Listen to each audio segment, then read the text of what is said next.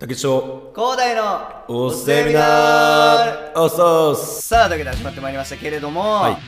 まあね前回に続きですよはい世界史さかちゃんの世界史講座第あり2が弾とありがとうございますでねさっきはまあ来帝っていうやっぱめちゃくちゃおもろいブチギレおっさんの話をしたと思うんだけどまあ今回はそうではなく、はいまあエピソードチックなんだよねほうほうほうほ人ではなくううんであるのが、まあその中世の、えーフランスかなの話なんだけど、まあそのさ、音楽室とかにさ、よく飾ってるモーツァルトとかさ、うんバッハとかの肖像画ってあったじゃん。うんその高校と高校の教室とかに貼ってあったやつ。うんで、あれなんかさ、そのカツラというかさ、なんか白髪、みんな同じ髪型したのそう覚だえてねな覚いえてる覚えてるめちゃくちゃあ覚えてのる、小泉純一郎みたいな髪型しはているみんな。はいはいはいはいはいわあのかる白髪のさわセかンるタわーかる分けで端っこくるくるみたいなそうだねあと思うんだけどあれって、まあ、知らない人もいると思うんだけどカツラなのねうんあの中は、まあ、当然フランス人というとさ別に髪薄い人もいるから、うんみんなハゲてたりもう普通に髪あったとしてもなんか貴族とか音楽家とかの象徴だったの上流階級の象徴だったんだよあれは。っ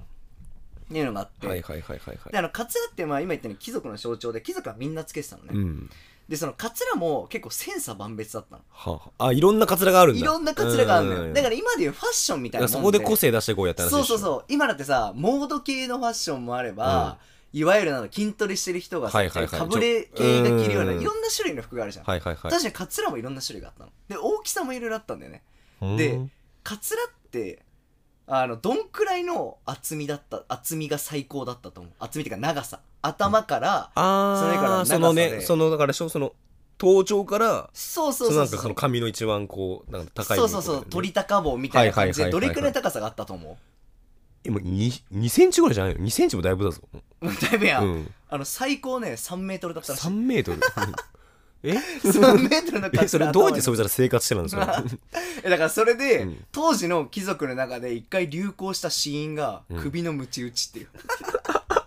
からあれかもうそのよく図が高いぞとか言うじ ゃんその図が高ければ高いほどもう身分が高いみたいなあら現れだったっすねいや、それが違うね。あで違うのこれもおもろくて、その、当時って、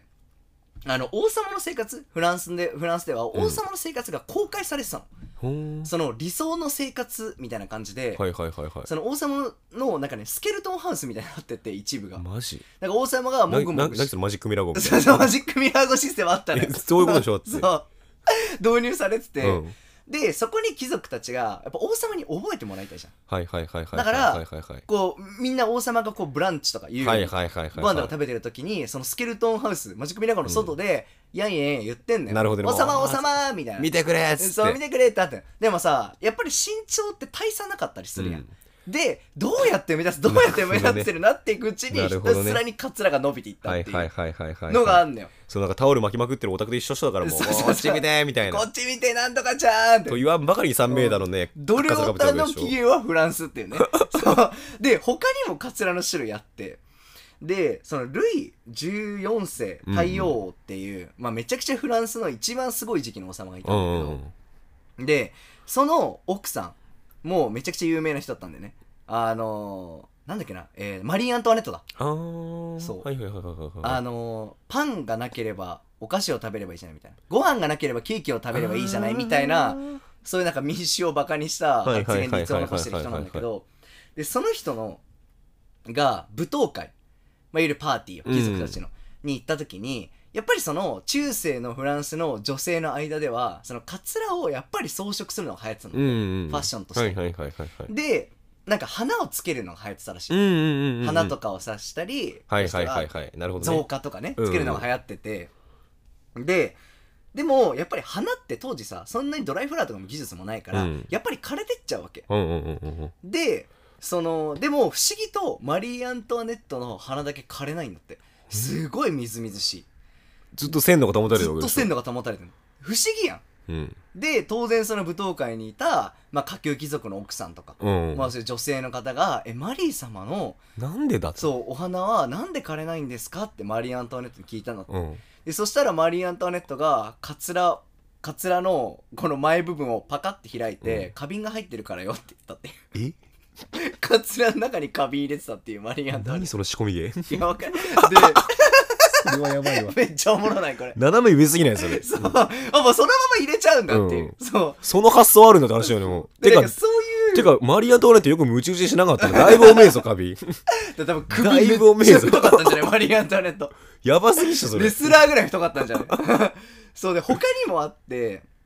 カツラエピソードはが。あ、はあはあそうなんか、当時その、マリー・アントワネット発祥かわかんないけど、うん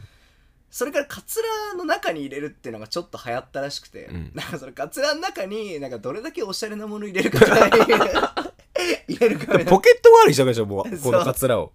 でそこでなんか俺これ入ってんだよみた いなおしゃれしちゃうみたいなのが流行ったらしいんだよねし仕込みゲームモントでし仕ょ。込みゲーマウントがほ流行っら、ほらって、つって。たあのサラリーマンの宴会と同はじいねはいはいはいはい 流はい。行ったらしくてでなんか記録にも残ってるぐらい当時バチイケじゃんって言われたのがあって、うんなんだと思うその、カツラ取ったら何が出てくるかってカ話ツでラしょ。だカツラの蓋みたいになってて、そのカツラパカッて扉開いたらしょ扉みたいになってそうカツラパカって開けたら出てくるものまあ、フランスパンとかじゃないだからもう。ああいいねウィットに飛んだよそう、フねそランスれパンとかでしょ。食べれますよそうそう、食べれるアやつンパンマンシステム、ね、そうそうそうそうそうそうそう。違くてあのねボトルシップっていうボトルシップボトルシップ入れてんのボトルシップって何え知らないあのさ透明な瓶の中に、うんあの船の模型入ってるやつあるじゃん えあそういうことか。そうそうそうそうそうそうマジでカツラの中に「え俺一見普通のカツラだと思うっしょ」つって何入ってると思うバカってボトルシップドッみたいな昔の人もアホなんだよね、やっぱりね。アホだよ仕込ね。み系なの昔の人完全にアホだよね。そうでなんか文化で言うとそういう文化で言うと他にもあってまああのハイヒールができた理由って知ってるえ、それはあれじゃないやっぱこう女性の身長高く見せるというかさ。違スタイうルが良くとかじゃない違うのよそれは実は後天的な理由で、うん。ハイヒールができた理由ってハイヒールの発祥って確かごめんこれもフランスだもしかしたら違うかもしれないこれはちょっとあやふやなんだけうど、ん。確かフランスだったと思うんだよねではそれってなんでかっていうと当時フランスってめちゃくちゃフランスのパリの街並みって綺麗な印象あるじゃんうん、そうね。当時って糞尿だらけだったんだってえあ、汚いからってことか。そう汚いからそういうことか。そこに足つけたくないじゃんはいはいはいはい。だから、、あのヒールっていうものを作ってその設置面積地面に設置する面積をあ、少めなくなしたるほどね。そうでそれなんでかっていうと当時その下水システムみたいのがうんうまく作れてななかったらしくてるほどなるほど。はいはいはい。その民衆とか、まあ、貴族とかもそうだけどボットンみ的なトイレうーでんそれを全部街とかにポイポイポイってもうもう垂れ流しちゃうの垂れ流したんだだから本当に当時のパリってめちゃくちゃ臭かったもらうしい花の都どころか ねそのクソのうんその都都っ しょで香水あるじゃんうん香水ができたのもそれとちょっと近しくて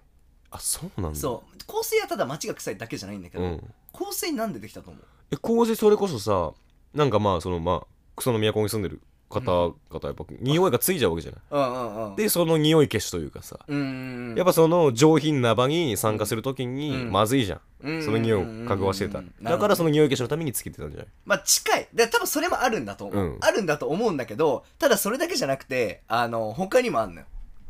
あの当時の人って、うんあの上級貴族の人も下級貴族の人も一般の人も風呂に習慣的に入る習慣がなかったのえでクソの都住んでるからうんクソの都ってこんな言って申し訳ないんだけど住んでるから正直彼らは糞尿の匂いってのはもう慣れてんの